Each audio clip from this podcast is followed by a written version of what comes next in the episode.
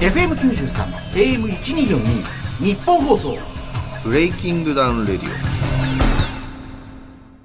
どうも、ゆうごです。そしてフリーアナウンサーの総口昭久です。さあ、今週は準レギュラーの T 先生です。よろしくお願いします。こんばんは、お願いします。パキってコーヒー開けました。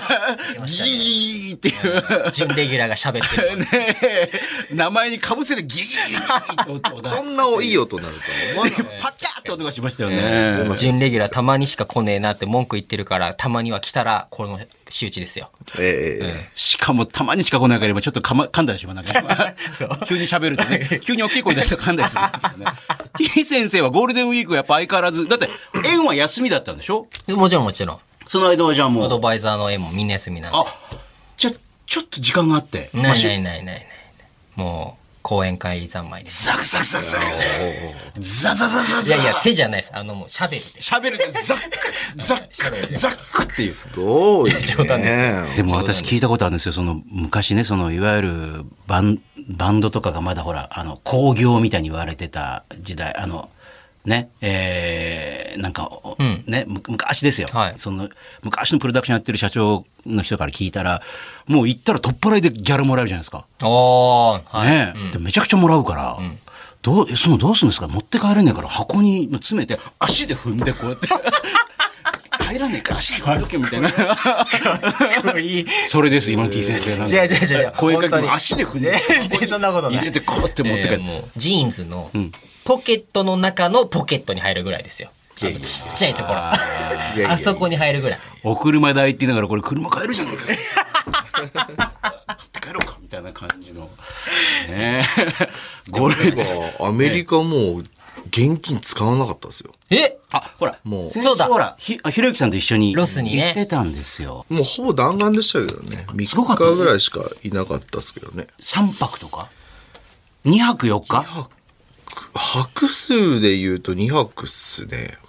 だってつい、でもその割について普通にエンゼルスの試合見に行っ てんだよね見に行ってましたうねん。しかも二人揃ってそんなに興味ないっていう。あの、隣の岸松さんだけエンジェルスのユニフォーム着てましたね。あ、いや、ミキシーも来てた。あ、本当？あ、そうなんだ。なんか大谷の。楽しみ。まさににわかここに極まれるみたいな感じの二人がもうにわかでこっち、残り二人全く興味ないっていいや、う。岸松は本当に好きらしいですよ。あ、そうなんです。彼はもともとスポーツビジネスにそのラグビーとかいろいろ携わってるから、彼スポーツ全般好き。あの、岸松さんは、まあ、あの、まあ、ゆうごさんのその映像周りとかもやって、まあ現場ディレクターですね現場ディレクターだったりとかする人。ゴング鳴らしてる人ですから。ブレイキングダウ ンのそうなのそうですよ。ゴム鳴らしてたっけあえ、ガいつーンって鳴らしあて本、当カンカンカン、あの、オーディションの時とか、あー、オーディション。鳴らしてまオすーよディ。ションそうなんだ。はいああ。だから大谷がなんか2打席ぐらいやったらもう出てきちゃってるっていう。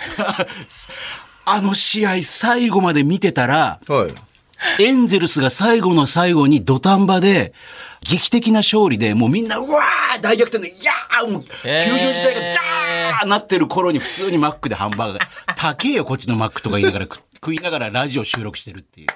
ないないんでしょ興味あんの野球。いや、ないよ。でもやっぱ世界中が注目する人はどんな人なんだみたいな、もちろん、だからそういうのには興味ありますよ。エンタメの今ね、日本でも、そうもそうう誰でも知ってる、誰でも好きみたいな。そう、だから野球というものに対しての、そのなんかチームがどうこうっていうのは興味はないけど、野球っていうそのなんか、スポーツイベントっていう意味には興味は。あ、なるほどね。工業として、そね。うそうそうはいはい。え、で、どうだったの生見て。すごかった。ああ、いや、凄さとかは正直、な、な、その、そのスプレイヤーさんたちの凄さっていうのは正直わかんない。はいはいはい正直。ただ、その、もう、そんなになんかヒットも出なかったし、あーうちらがいた時。え、大ただ谷出てくる時はもう、わーってなる湧いてたね。大谷さんとあともう一人、トラウトかなえっと、えかな、あ結トラウト、トラウト。で、うんだって、ホームゲームだけど、ほら、アウェー側っていうか、にももうエンゼルスとか大谷のファンが。あそうそうもうだっていやあって。あの、日本と違って多分その応援団みたいなのいないのよ。の。あ、そうなんだ。いないから、そのなんか、いちいちバッターが出てきて、なんか、歌とか歌ったり、応援団、応援歌みたいなのやるじゃなはいい、日はい本はって。い。なんかちょっとバカに。にしてます。ちゃちゃ ちゃちゃちゃその言い方。で、だからそういうなんか、賑やかしがない。うんはいないけど多分、いたの全部ほとんど、ロサンゼルスの方だエンジェルスなんで。だと思いますよいや、だって、ひろゆきさんも大谷選手の印象を当てたら、うん、大きかったです ね。あと、あと、あとね、顔がちっちゃくてね、えー手足長い、スタイルがいいっていうな。スタイルがいい。本当ね、もう外国人に全然引け取らんというか、むしろそれよりでかいっすよ。いや、日本人ってどうしてもほら、まずみ、まあ、格闘技もそうですけど、見た目からちょっともうなんか負けそうな感じがするんですけど、そんなんじゃないっていうね。すごいいや、あとやっぱりなんか場内のものが全て高いとか言ってましたもんね、なんかね、飲みまあ物とかも。水一本 5, 5ドルだから、はいはいはい。 700円。水でこれ、ここれ。そういうペットボトルそうそうそういわゆる500のそうあそう700円。いや、で、それでね、この間ね、まさにその F1 の、はいえーマイアミグランプリってあって、それがすごいニュースになってたんですけど、なん、なんでかっていうと、すべてのものが異様に高いっていうので、はいえー例えば、なんか食べようと思って和牛ステーキサンドイッチっていうのが、なんか見たらパンの間になんか、和牛かみたいな、こう、ハムみたいなのが入 って、えー、5700円。42ドルっていう。だって4人分のサラダが250ドルだから3万4千円っていうサラダが。ナチョス4人分買うと3万7200円っていう。それえ、マイアミってアメリカアメリカのマイアミでこの間あって、まあ、あの人がいっぱい、結構世界中で一番人が入るグランプリって言われてるんですけど、だって、あの、水が、今ほら700円って高いって言いましたけど、その、普通のちっちゃい水がえ25ドル3400円って水が。砂漠ビール、あの、ハイネケン飲むと50ドルで、ビ、ハイネケン一杯が6700円で、もう大変ですよ、これ。これはどうなんだろう高いのかえ、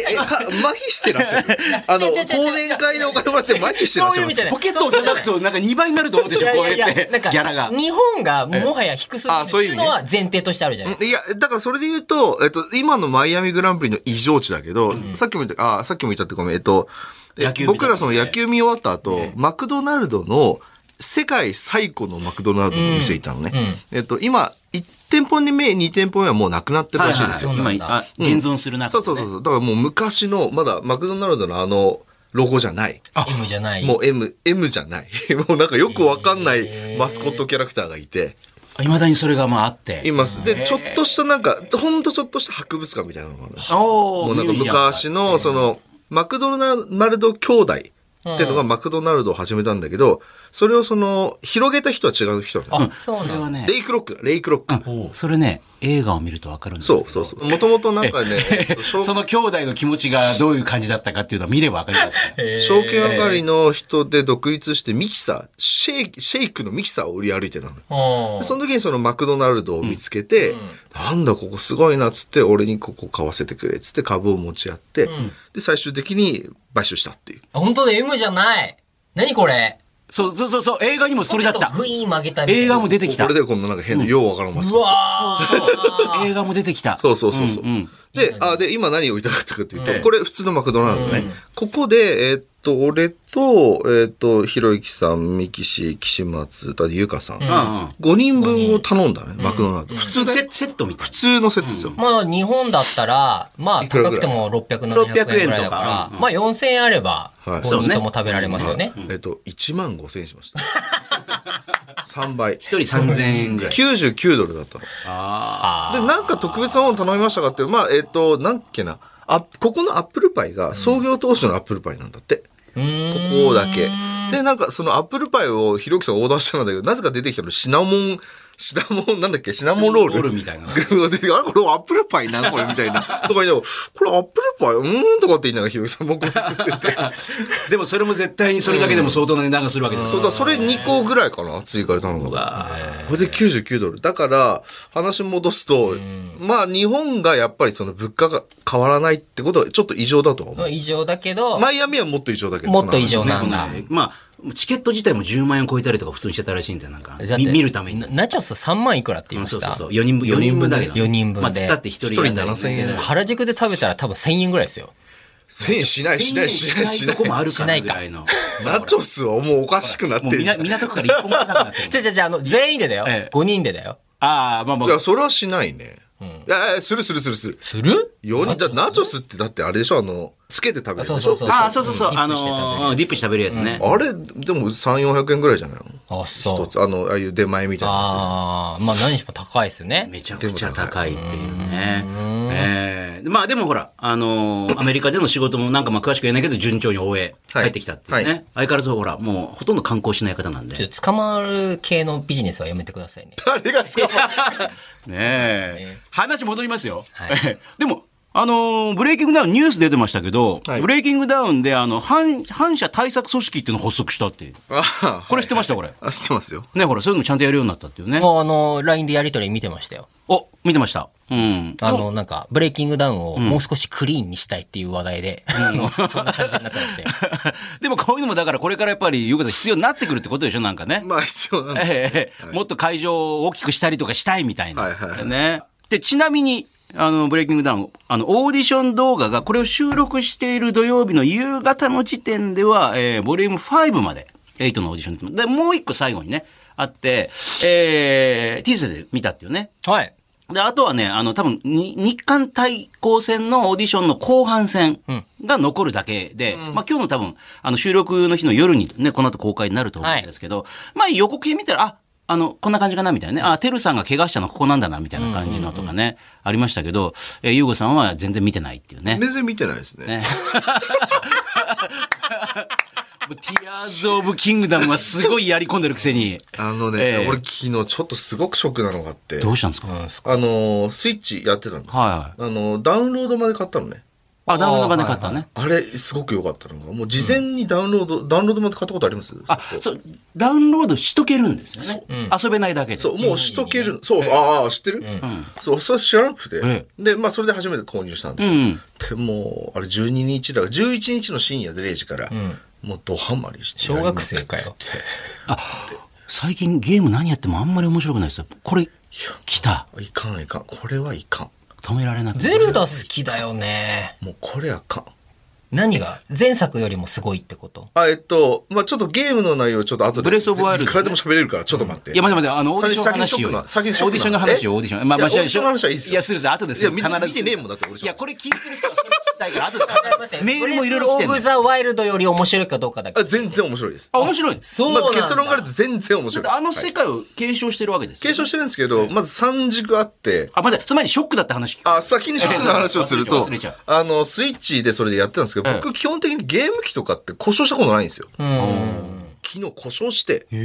急にブラックアウトしたんですよ。いや、だから新しくなってんだと思って。あ、で、これ、いや、家にあった、これあの、別のやつだスイッチのあの、なんだっけ、えっと、これ通常版で、あの、いゆゆ有機 EL の使ってやあっーて新しいやつね。る、新しいやつでやってたんだけど、急にブラックアウトして、わわわわわ。怖っセーブどうすんのセーいブ。や、だそうそうそうそう、えー、怖っと思って、でもなんか、あの、ネットとか見ると、12秒間電源を押し続けて、解除してください。その、なんか、クラッシュした時、うんにうん。うん、ともすんともみたいな怖い怖い怖い。で、それでもう、朝、とりあえず起きて、えーっと、まあ、すワンチャンもしかしたらクラウドの方に、ダウンロードしてるから、あそうだね、そうだ行っね。てるかもと思って、で、なんとかちょっといろいろ調べながらこっちに移行させたら、なんとかちょっと、3、40分前ぐらいまで残ってて。あ。まあいいかそう、だからまあもう、いいもうまあいいかに、もうちょっと悔しいけど、まあいいかまな。あ、全部なしになるよりはまだまあ。序盤の3、40分って結構いや、やばいやばいやばいやばいやばい。かなりでかいですからこね。これ本当もうなんか、もう5分先、もうちすごいことが起きてるから、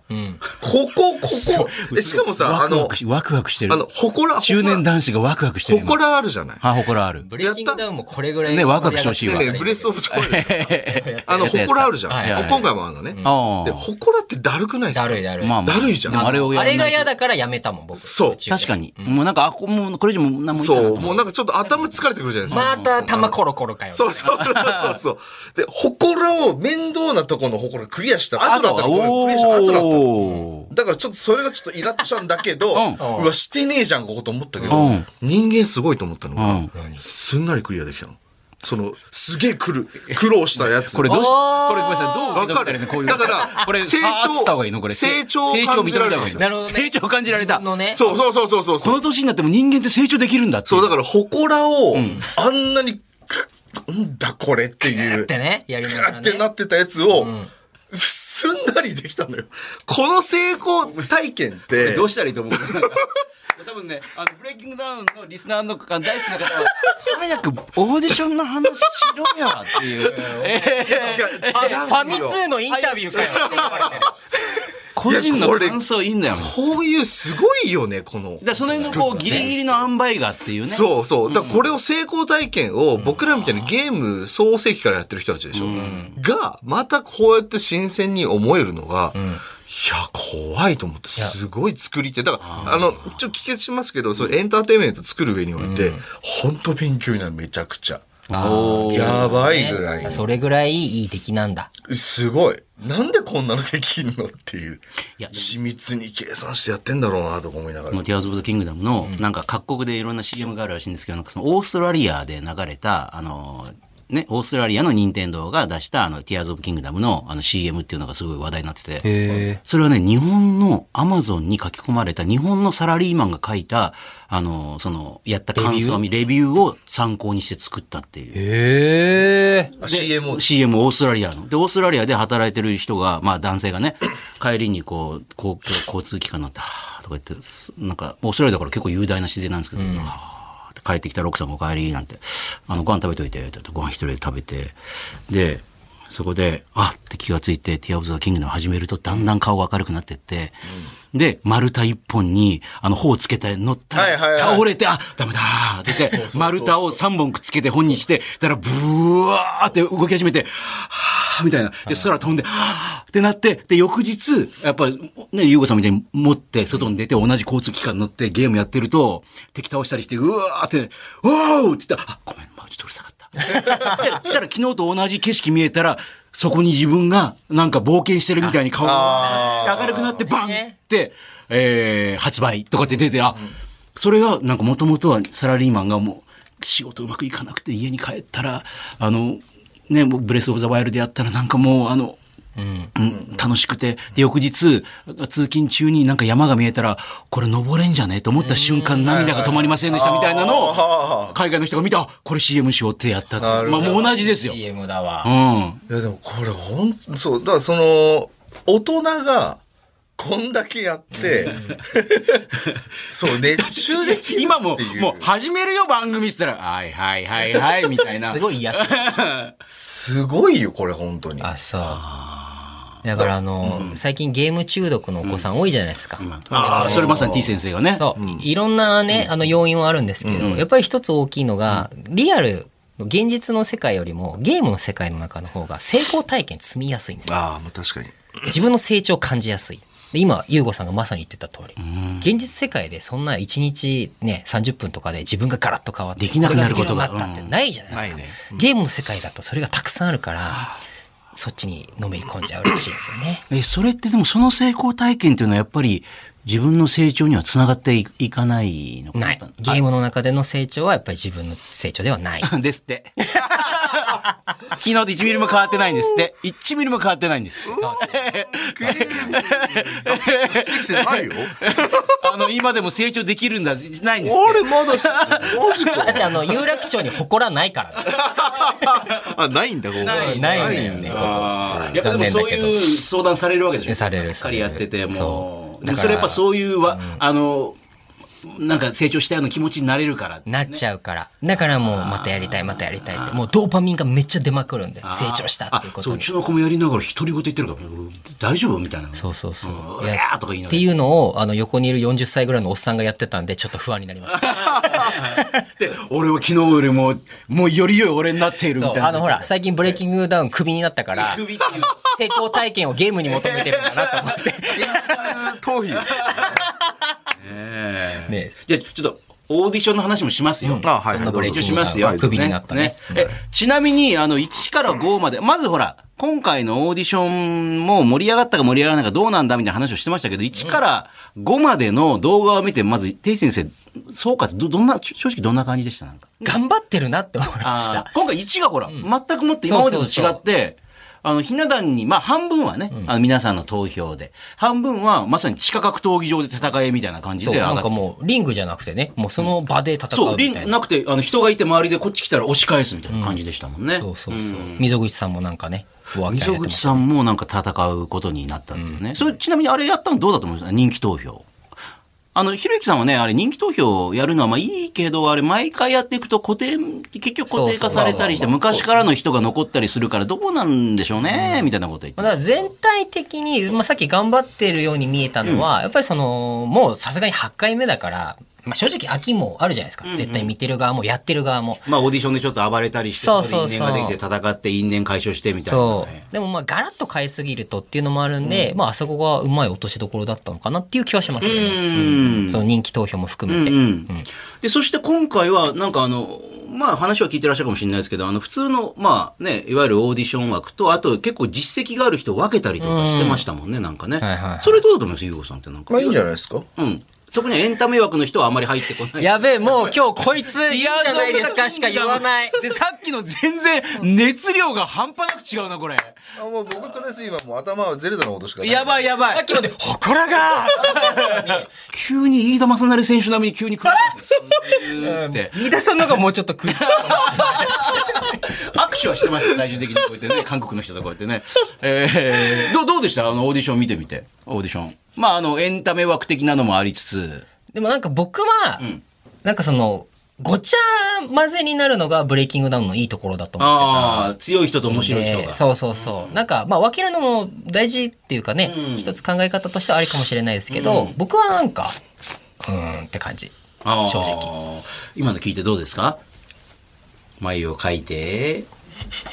ちょっと面白い顔をして顎を撫でてラジオで喋 ろうやラジオで喋ろうやいやでも、まあ真面目な話をすると、もうマイナーチェンジぐらいしかすることないと思いますよ。そうだよ、ね。確かにあんまりいきなり変えるとねわーってなるそうそうそうそなうんかねうん。でもだってもう完成、だから、あの、ゆうごさんが、あの、一つほら、あの、海外の方が楽しくなれるかもと思ったのは、もう一旦もうこれコンテンツとして、それなりのこう、完成形を見たから、なんか新しいことやりてえなっていうこともあったとかっておっしゃってましたね。だからもう、もう一回完成しちゃってるのよ、あれ。うん。で、あれをまたゼロから作り直すって、相当なその、多分また違うパワーを、うんうん。まあ、もっとなんかグレードアップしていかないと、あ多分新しく新しいものをマイナーチェンジじゃないものでですもうかガラッと、それじゃちょっと申し訳ないですけどさっきのゼルダの話ありますけど、うんゼルダもこれなんか任天堂のその宮本茂さんっていうあのマリオを作生っみ出した人、ねはいはインタビューとかも見てたけどそのこの「ティアーズ・オブ・キングダム」の前のその「ブレス・オブ・ザ・ワイルド」を作る時にテーマになったのがゼルダの当たり前を壊そうって話だったらしいんですよおー確かに全然変わってんですよね、昔のあのファミコンとかスーパーファミコンとかゼルダって別に俺そんな好きじゃなかった、普通のい前作から急に入ったわけ。バーンえ本当ブレス・オブ・ザ・ワイルドから、まあ、昔からですよ一応やってはいましたけどほらあの「聖剣伝説」とかと似たような感じでね、 64とかもあったもん、あ、そうそうそうそう。面白いは面白いけど、別にその、まあなんか、よくあるアクションロールプレイングゲームみたいな。で、そこからグワって、もう、マイナーチェンジどころじゃないぐらい。あれって、だから僕その、だからすごいな、任天堂って言ってたのは、そこで、もう、よくこのゲームを、そこまでもう、まあ、ゼルダの伝説ってある程度人気もあったから、普通だったですよ。まあ、このまま焼き直しでマイナーチェンジで、ちょっと 3D にして、やっていきましょう、みたいな感じになるような気がしてたんですよ。普通であれば。それを当たり前に全撤廃させて。オープンワールドになるそう。ねでも、ガラッと変えて、ここまで仕上げてきたってことが、もう、組織の、もう、のあるべき姿が、もう、レベルが違うなと思って。うん。で、こ、うん、こ制作は違うけど、これポケモンも全く同じじゃん。うんポ。ケモンもそうなんですよ。うんうん。ポケモンももういわゆるあの 2D のね普通のやつから始まっうんうんうんてそうでどっかのタイミングで 3D にななっりてなもう自由にオープンワールドになってで今回最新作が「バイオレット」のやつがもう全然今までのポケモンと違やってっるてはいやりましたねあ、そうなんだ。うんでもう一番売れたんですよ結う局ん。えヒーノマルスコも超やってたな。全世界で一番売れてるシ未リーだズにやってますよね、まだね。そう。うんだそういう任天堂すごいよね。すごいのコンテンツの持ってるその力が本当にすごいっていうね。そう、だからそこは本当に、ちょまあだから今日のゼルダの話は、はあの、冗談じゃなくて、マジで結構つながってて、だからこれぐらいのコンテンツを作っていかないといけないなって、本当に刺激にはなってるんですよ。なんかあんまりチェンジしてなくて、まあ、人気維持してるでしょってドラクエぐらいな気がするんですよね。あードラゴンクエストってもうほぼ変わんないじゃないですか。うんうん。まあ、あの、テーマとかはほら、あの、ね、えー なんかいろんな人が一緒のワールドでできるようなやつもありますああ、オンラインですかオンラインですねああ、まあまあそうですね。まあでもそのゲームシステム自体はそんな変わんないじゃないですか、基本的にまあは。倒して冒険してっていそう。で、コマンド入力式のバトル。レベルアップしてっていうファイナルファンタジー結構いろいろ結構毎回毎回ガラッて変えたりはしてます、挑戦的には。だからそういう意味で言うと、だからそのガラッと変えた時に、やっぱりいろんな歪みが出たりするもんなんですけど、任天堂がもう本当にクオリティ高すぎて、うんすごいなと思って。ねあいかんオーディションの話に戻して なんですぐに今日ゲームの話にいやそうだからじゃあでもコンテンツ作りっていうのは本当に似てるんですそういうことなんですね。 じゃあちょメール来てるんでメール読みます。はいえー、多分メール読んでもオーディション見てないと分かんないと思いますけど一応反応していただいて。東京荒川ののりぼうさん、32歳ありがとうございます。なんか聞いたことあるな。ねえ、のりぼう。今回のオーディション動画で気になったのが、えー新潟の巨人こと、オサ、オサビッグ選手を右フック一発で KO した、えー北九州最強、ね、えー最もクレイジーな喧嘩自慢の松井選手。そしてあの、瓜田選手に、顔に落書きばっかりしやがって、自由帳かよ、お前の顔と噛みついた、えー自称喧嘩無敗の北九州の、そう、北九州すげえんだよな、なんかな。110の王こと、えー山内選手。えーさらにその瓜田選手も実力を認める、えーかつてジョリー選手も倒した喧嘩の天才、博多の虎こと虎之助選手という福岡勢ですと。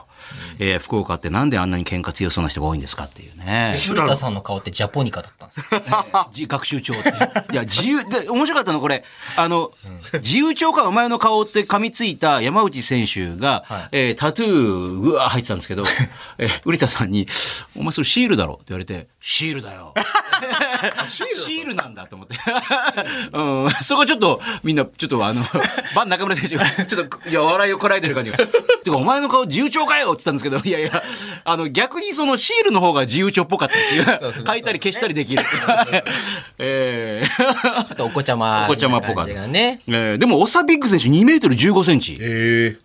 そう。すごで、えっと、あ何でしたっけ、あの、エドポロ キンそう、エドポロキング選手とやりたいって言ったんですけど、うんそう、結局、あの、エドポロキング選手とはやれなかったですよね。えっ、と、それをね、別の方でしたそう、それが松井選手が172センチかなんかで全然身長違ったんですけど、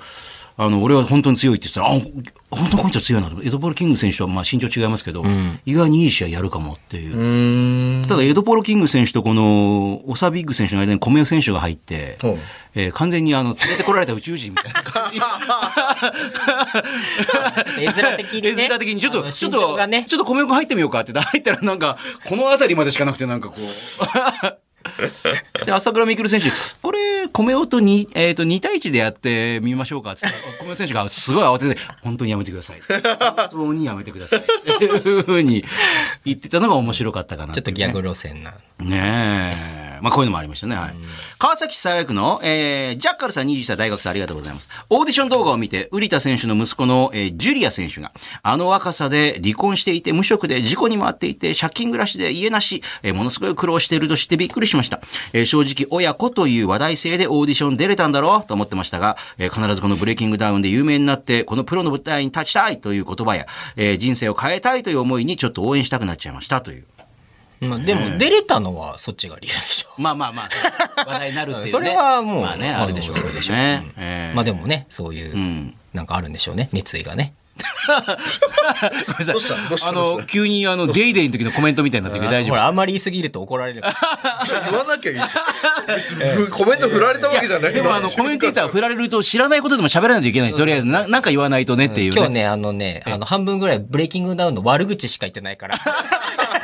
少しこう、まぶさないで、まぶさないで。バランス、バランス、バランス。うん特に隣の人全然興味なさそう。ジュニア選手興味持ってくださいいよ。やいや、イエスキュージュニアさんに興味ないとかじゃないですよええ。会ったことないですもんね。ないっすね。ああ、まあでも正直だから出れたのはその辺の話題性もあるかもしれないけどそれはあるんじゃないですか。ええまあでも、そういうきっかけをちゃんと自分でね、あのチャンスとして変えるかどうかは本人次第ですつかけめるかどうかっていうね。まあ、なんならそこに生まれたのもね、一ら。つだそようね。そうそうそう。うん。まあね。そうそうそうええチャンスなわけですから。まあ、これほん、まだ本戦に出れるかどうか発表になってないので、その辺はちょっとまだこの後どうなるかということですけど。あ、そう、なんかそれで思い出したんですけええどな、言言ってもいい、いいと思うんですけなんすどか、なんか、ツイッターでね、はい。なんか最近ちょっと話題になってたのが、はいブレイキングダウンのオーディションに出ました。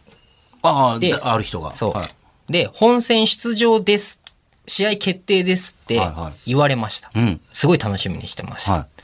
それが、なんか、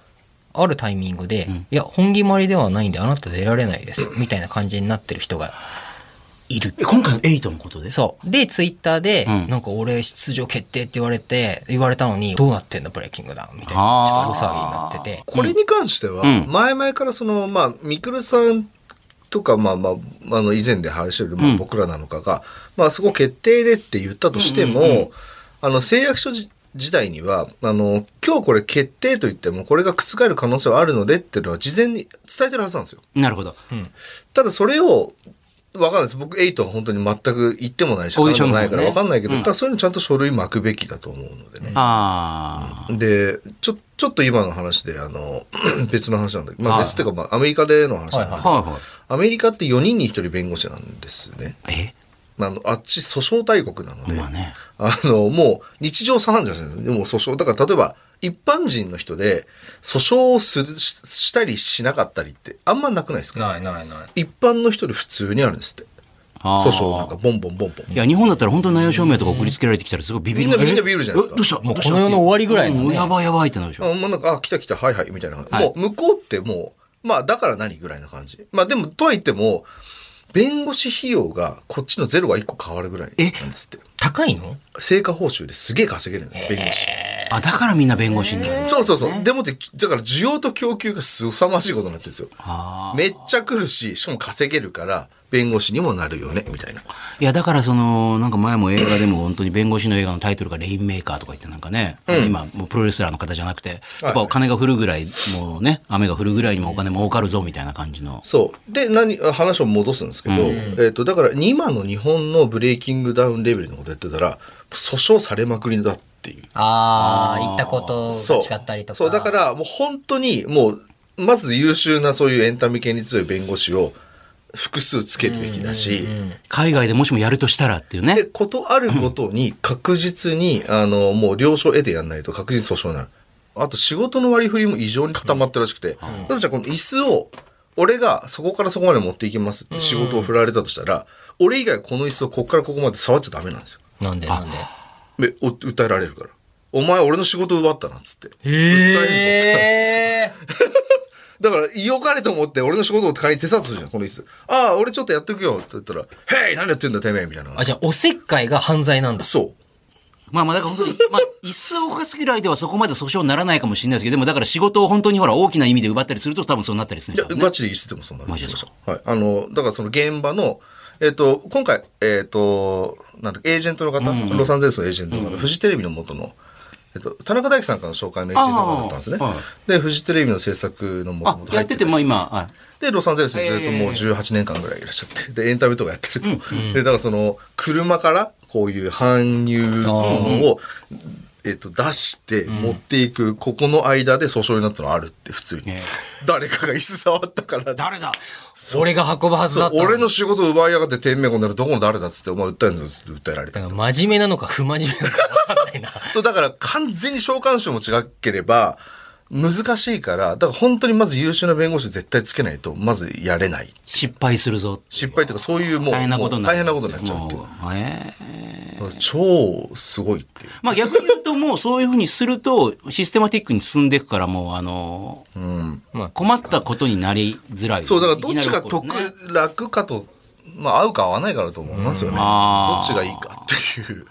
日本だから成り立ってたんだ。ね、いやでも逆にその今度アジアとかにもブレイキングダウンを輸出していこうと思うとまた向こうは向こうで全然違う世界多分だからそういうふうに全部違ううと思うんですよ。国ごとによって。んであと向こうって警察官を全然雇えるんですって。バイトで。の彼ら非番の時バイトで来るんですって。ええあそう東南アジアとかの方がいやいや、アメリカですあアメリカでアメリカおです。まわりさんバイト。そはう。あだからああいう、その、いわゆるボディーガードは絶対警官の方がいいですよ、つって。あーあ、じゃあ日本みたいに警察署に申請してきてもらうとかじゃなくて、もう普通にお金払って雇える。あそうだ非番のばあの警察官行ってちょっとこの日夜夜からバイトしてオッケーオッケーみたいなへそえしたらちゃんと銃も所持してくれるしみたいな慣れてるぞっていう銃って俺知らなかったんだけど家には持ってるけど所持はダメなのあそうそうそう街歩いて普通に持ってるとそれはアウトらしいあそう犯罪になある、しそうなそうのそうそう俺もそれ知らなかったの持ってうろうろしたりするとそれ本当にえそうー、知らなかった。そうそうね、だからいやっぱりさ現地行って分かることすごいあるわけえ、そういうふ逆うに、なん、何な、家に置いとくのは何なの護身それは何か何かがこうあの偶発的なものがこう来た時にそれを撃退するいや、外の方が危ないでしょ。まあ、と思うけどね。まあ、でもそこがルールあ、でもそうか。外はお互い持ってなもうい。持ってないという前提になってるからうへーっていう人はいないっていうことに一応なってるへえ。でもまあ警官を当然持ってるから、だからそういう場所でもやっぱり持ってきて。あ面白いね。確かにそれは行かないとわかんない。そう、だからやっぱり行かないと、現地のそういう声って分かんないんで。 2泊3日とはいえばあ2泊4日とはいえねいや全然全行然った方が良かったっていうねもうへー 別にマックが高いとか大谷選手がまあまあだったとかじゃないっていうね、じゃないんだそれ以外の。こ意外とちゃんとやってたんだ。えー次いきますよ。えっ、とね、東京江戸川のトリックアートさんありがとうございます。オーディション動画を見て、激ヤバな韓国の選手との対抗戦が楽しみになったんですが、瓜田選手を吹っ飛ばした韓国の選手に、瓜田選手とは因縁のあるバン中村選手がこう詰め寄った姿に二人の絆を感じ、えーこの展開ジャンプじゃん男塾じゃんと思いました。えーせっかくだから対抗戦の中で瓜田選手と中村選手のタッグマッチみたいなのできませんかねっていう。昨日の敵は今日の友みたいなね。あの、男と書いて友ってやつですよね。あの、漢字の漢って書いてねね。友と読ませる。でもこれ、これもジャンプあるあるですけど、え強かった敵が味方になった途端無能になる。そうそうそうそう、あれ なんか最大の敵だった割には、あの、もっと強い敵出てきて、その時にはそんなでもない感じになってるみたいな。ベジータ的な。 あれって中いう村。さんがそうならないと いい。ベジータならまだだけど、ヤムちゃんにならってそうだね。なっちゃダメだようんこっち入った途端弱いみたいな。待てみたいな感じでこう入ってるのを見て、なんか、おおーっていうね。ロールプレイングゲームってそうだよね。クソほど強い子張って、えこれ、へい、へい、へい、HP どれぐらいあんのみたいなやつでそれ倒して。削っても削ってもそう。やっと倒して、よし、お前仲間になるわと思ったら、なんか一文字120。はぁって。いやいや、さっきのあれどこ弱体化したいそうそうそうそうそう。なんだったんさっきの。みたいななんならこっちに使ってきた技覚えてない。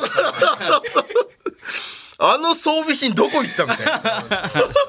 あるよね。うんそうならないといいな。いやでも日韓戦でうわーってなってる時にやっぱ飯田選手だけはずっと座ってたのが面白いですよ。やっぱずっともう座って動かない。そうなあの人ある意味ずるいですよね。それをしなくていいキャラになってるから。そう、みんなオラオラってなって、え、あと面白かったのはエドボーロキング選手も立ち上がって混じろうとするんだけど、誰もそっち行か ない。いや、エドボーロキング選手がうろうろしながら、えっと、加勢しようかって言ってるんだけど、誰もそっちは来なくて、オラーってやって て、誰も見て、エドボーロキング選手の方には行かないっていうあれ触れたらダメだけど。ええで、飯田選手とやらせろって言った人は最後、ふーって寄ってって、握手だけ普通 にして。 来ない、来ないから、ほら。あうわーって喧嘩にならずにさ握握手だけしてたっていう、なんか。ちょっと揉めてね、シナリオ作りたかっだたっけど。たんだけど、来ないから最後にもう近寄ってって握手だけして で、エドボールキングス横でオロオロ してなんか。俺もなんかやりたいんだけど、どう、なんでみんな来ないのかなって。 ね、ええ埼玉県朝霞市の26歳、里大さん会社員ありがとうございます。今回のオーディション動画で、元モノマネ芸人、そう、清水良太郎選手、清水明さんの息子。いおーで、まあ、あの、ちょっと不祥事があって、で、清水良太郎選手と、元芸人、塗り棒選手の、えー即興モノマネ対決には笑いました。えー そうそう。清水選手のモノマネはさすがで、乱闘乱闘で殺伐とした雰囲気のオーディションの中で、まさか爆笑するとは思いませんでした。ブレイキングダウンがどんどんエンタメ化してますね。ここもじゃあ二人試合決定ですみたいな感じになってましたもんね。でもそういう盛り上がりもいいですよね。たまにはね。うん、で最初はあの長渕から始まってものまね、えー福山雅治のものまね対決になり、えー最後はなんかグダグダになって終わるっていう、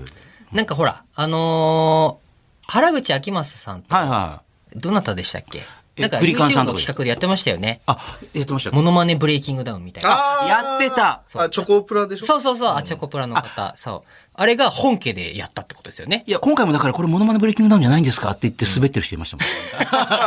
す綺麗にスルーって誰もシーンって逆輸入した。そうそう、シーンってなってましたね。まあでもこれもほら、あの、その清水さんもおっしゃってましたけど、一回ね、こうなんかダメになって社会から叩かれて、もう出れなくなって、親ともなんかあの、音信不通になって、またやりたいんだけど、その再起をかけてみたいなところでブレイキングダウンをちょっとこう、あの、踏み台にしさせてくださいみたいな感じのも、こう一つある、ありかなみたいなね、のがありました。はい。千葉県船橋市のメンチカツさんありがとうございます。オーディションで、えーこの前番組のゲストに来た柔道家、ドンマイ川端選手の対戦相手がディープにも出てるヒロヤ選手に決まりましたが、ドンマイさんはなんだかんだでいい人っぽいので、あのオーディションの雰囲気に馴染むのか心配してました。それだけにドンマイさんが MMA でやりたいって言ったら、ヒロヤ選手が俺しかいないと思いますって立候補して、平和的にマッチメイクが決まって安心しました。その後のヒロヤ選手の俺は MMA に強くなるためにこの大会に出てるんで、ドンマイさんは組とか寝技とかは一流だと思うんで、ぜひという言葉や、ドンマイさんの、えーいつも見てるんでお願いしますというやりとりも、スポーツマンっぽくて好きでした。というね。ドンマイさんね、連絡されましたなんか。あ、来ましたよ。おうおうで、本戦決まったみたいね。はいはいそうね。うん、ドンマイさんでも、1分間よりどうなんですかね。実際になってみたら。うんどうなんすかうね。ん。なんか僕、この間ドンマイさんとお会いしたんですよ。おお。はいあのレディオブックの事務所であ、。そうですか。でなんか転ばせるのがうまいわけじゃないですか。言いあ方あれ、ですけ足どを払ったりしてね、相手を倒してそこから寝技にもした。そうそれをなんかユーゴさんと二人でやってたんですよえ。なんか中で。ドンマイさんとユーゴさんがなんかわちゃわちゃやってて、すごいっすねみたいな。ん。で見てたんですけど、いやそんなんで転ばんやろってはいはい思ってたんです。はいはい。はいしたらユーゴさんが「友情やってみなよ」って、はいはい。あの恐縮ですけど、はいあの組んだこうやってそう組ませていただいて、うんうんドンマイさん、は一瞬で転びそうになって足をパーンと歩いてくるんですえそんなんじゃないパンなんてしてないよねもう体の動きだけもう掴んだ瞬間頭から落っこちそうになって支えてもらったぐらいあ、逆にこう、お姫様抱っこみ たいな。そう本当に。にへえ。だからあれ実際組んでみるといやいやもう無理だろうって思う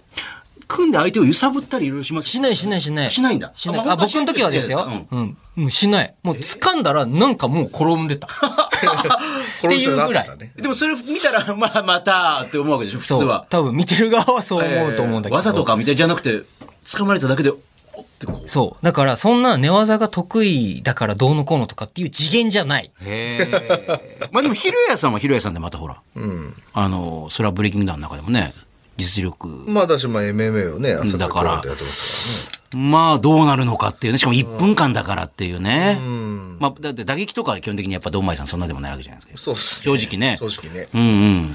まあだからちょっと難しい、どうなんですかね。面白そうではあるけど、ルール上む厳しいかもしれないですよね、ドンマイさんが。あの、いわゆるドンマイさん的なものを発揮できないうちに終わってしまったりとかなん可かあ能る。性はあるけど、まあちょっと頑張ってほしいですね。あードンマイさんはそもそもあれですよね。柔道の日本チャンピオン。日本チそャうンピオそンう。でですもんね。今でもまあ YouTuber としてもやってるし、まあもちろん練習もずっと続けてらっしゃるんで。で、安井選手もね、試合決まりましたもん、今回ね。ああ、そうですね。ね。あっちはあっちでまた柔道のほら、実力者とまたやるみたい安井さん楽しみだなだってでも安井君はだって、柔道家としてはドンマイの足元には及ばない。な。あ、柔道家として、柔道だけで見るとっていうね。うんだからそうただブレイキングダウンの方にフィットしてきてるからっていう。そうですね、安井君は。なるほどブレイキングダウンだって全勝中、うんうん。全勝中ですそうだねね、安井君。ある意味ちょっと一つうん全、勝今んとこ勝ってますそうよっね。すねはい勝ってないもう一個、東京都墨田区の吉田さんありがとうございます。オーディション動画楽しく拝見しております。過去の大会も見ながら今回少し思ったんですが、格闘技、特にパンチのこう打ち合いの中で、レフェリーがストップかけるタイミング、ちょっと早いかなと何回か思ったんですが、実際ストップかけるタイミングはどのように決まっているんでしょうか。私は高校時代に柔道の授業があり、その中で先生が言ったことを急に思い出しました。それは、柔道はオリンピックで国際化され、ルールもいろいろ変わってきたが、一番変わったのは、海外の審判は早めに待てをかけてしまうというものです。つまり、膠着を減らすのを目的にしたんだと思いますが、えーそのことをオーディションのスパーリングを見ていて思い出しました。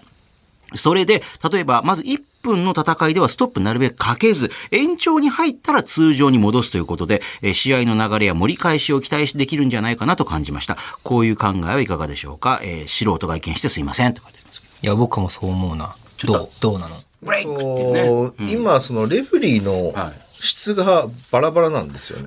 ルールは多分今チームメンバーを一生懸命作り直そうとしてると思います。で、それによってレフェリーの方もそれに準じたそうですね。あとの思い教ます育じゃないけど、はい勉強してもらってやってもらうと、じ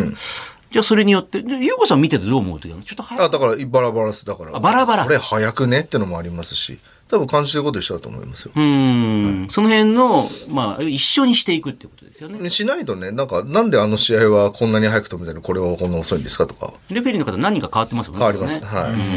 まあでも試合中に時間止まったりとかね、いろいろ変わってきてる面はね、いっぱいあるから。それ以外にまだ発表できないともこともあると思うんですけど、なんか今回こういうふうにちょっと変わるかも。今ね、あの、ルールをもっと、もうちょっと明確化していくとありましたけど、うん僕は分かんないですあれ、そうですか。はいこんなことやりそうだとか。今度複数戦とかなさそうなのか、今回ね、似た。あないっすねあ、今度はないね。はい。えー、ゆうごさんが CBO、チーフブランディングオフィサーを務めているブレイキングダウン公式ホームページで5月21日、えー開催されますブレイキングダウン8、えー会場観戦チケットとオンライン観戦チケット発売中です。また公式アプリブレイキングダウンクラブではオーディション未公開映像限定公開中です。えー今なら初回お試し登録で有料プラン2週間無料で楽しめます。詳しい情報はブレイキングダウンの公式ホームページか公式ツイッターをチェックしてください。 FM93 AM1242 ゆうごです総口昭久です日本放送ブレイキングダウンレディオさあ、ゆうごさんと総口、そして今週準レギュラー T 先生とお送りしているブレイキングダウンレディオ、続いてこちらのコーナーです。私と格闘技えー、ゆうごさんがブレイキングダウンをね、手掛けていた理由の一つに、元総合格闘家として格闘技の裾野を広げたいという思いがあります。まあ、格闘技と聞くとハードル高いなと思いがちですが、まあ、あの、聞いてるあなたも子供の頃、空手、柔道、剣道をやったことあるなという方も多いはず。そこで、あなたと格闘技の接点を思い出してもらい、格闘技を身近に感じてもらおうというのがこちらのコーナー。えーこれご紹介しましょう。東京東村山市の、えーどの道だ、どの道ダメさん、31歳ありがとうございます。どの道ダ悲しい名前メ。ねえ。えー僕の地元はちびっこレスリングが盛んで、僕も小学校の頃は、えー友達と一緒にレスリングやってました。えーそれなりに楽しくやっていたんですが、5年生の時、当時1個上のガタイのいい6年生と練習中、足の取り合いになった時、えー向こうの手が僕の股間にヒットし、悶絶。頭に来た僕は相手の顔面に膝切りを入れ大喧嘩に。親を呼ばれて結局のところは破門みたいな処分になりました。あの時の膝蹴りは結構綺麗にスパーンと入ったので、あれをきっかけにキックの方に転向していたら今頃ブレイキングダウンに応募してたかもしれません。 まあでも子供ってほら、あのーうちの子もそうでしたけど、仲良く遊んでるかと思った次の瞬間喧嘩になったりとかしてるじゃないですか、なん か。しかも子供の怖いところは、あの、目をいくんですよね。うわあ格闘技でも禁止されてるそう目つぶし。もう、あの、躊躇なく。やっぱなんかあるんですかね、こう顔、その、いや、目にいってるわけじゃないと思うんですけど、顔を掴みに行くんですよね、やっぱ。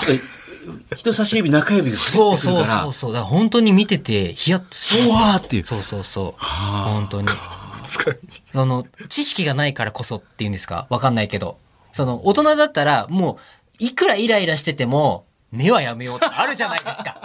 言うて。だってブレイキングダウンのオーディションでもそうでしょ、目狙う人見たことないじゃないですか。相手の目とかをこうそうそう一気に狙いそそうう。でも本当に逆上してたらあり得るけどないわけで。でも子供はあり得るんですよ。普通の喧嘩でいけな、まあ喧嘩まで行ってない時も急に始まってたりする。ピュアがゆえ、顔を掴みに行く。すごいね本能的に。爆熱ゴッドフィー いきなりそう、いきなり。東方腐敗みたいなそうなのよ。さあ、格闘技のジャンルやくくりは問わず、あなたと格闘技の接点、思い出をお待ちしております。番組メールアドレス、ブレイキングダウン BD、bd.1242.com、bd.1242.com、懸命に格闘技と書いて送ってきてください。日本放送、ブレイキングダウンレディオ。この番組では、あなたからのメッセージお待ちしております。メールで、bd.1242.com、ブレイキングの b、ダウンの d、bd.1242.com まで送ってください。この番組のパーソナリティ、ゆうごさんへのメッセージ、質問、まあ、格闘技についてや、会社の経営、ビジネスに関する話でも OK です。そして、いろいろなコーナー宛てのお便りも待っています。まずは、ブレイキングダウン企画室。えーこちらはブレイキングダウンの開かれた会議室というイメージで、あなたが考える、こうしたらもっとブレイキングダウンが面白くなる。えー例えばこんなサービスがあったらもっと楽しくなるとか、まあ、そういうアイディアを目安箱感覚で気楽に書いてください。えーこんなルールを追加してほしいとか、えーこの選手とこの選手マッチメイクしてほしいとか、えーブレイキングダウンにこんなグッズがあったら買うのになとか、あなたのアイディア、素朴な意見をお寄せください。さらには、アナザーブレイキングダウン。1分間で、これ、できます。あなたが持っている1分間でできる、まあ、披露できる特技を教えてください。その特技は、1分間で、例えば最高150回サッカーのリフティングができますとかね。1分間でお尻使ってくるみ30個割れますとか。 1分間一度も噛まずに早口言葉を言い続けられますとか、まあ、何でも OK です。面白そうな内容であれば、まあ、番組に電話で出演してもらって、その技を披露してもらおうと思っております。メールには、どんな特技の持ち主なのか、まあ、具体的なアピールと、電話番号など連絡先も忘れずに書いてください。そして、私と格闘技。まあ、普段会社にやってるんですが、実は今、道場格闘技のジムに通ってますとかね、えー小さい頃、空手道場にいやいや通っていた割には、市の大会で優勝したことがあるとか、えーちびっこ相撲で全国大会に出たことがあるとか、えー子供の頃はプロレスに夢中でしたとか、えーメールで、あなたと格闘技の接点、思い出を書いてください。さらにもう一つこんなコーナーがあります。みんなファイター。これが自分の登場曲。明日は仕事だ、学校だ、といった、まあ、ある意味、それぞれのリングへ上がる戦いに挑んでいく、あなたから、戦いに向けて自分のテンションを上げるための格闘家にとっての登場曲とも言える曲を紹介する、まあ、あなたの登場曲、地上波限定のこちらコーナーになります。あなたが自分を奮い立たせる時に聴いている曲を、その曲の思い出や、その曲のどの辺が好きなのかとともに、メールでリクエストしてきてください。すべてのメッセージの宛先は bd.1242.com ブレイキングの B、ダウンの D、bd.1242.com まで。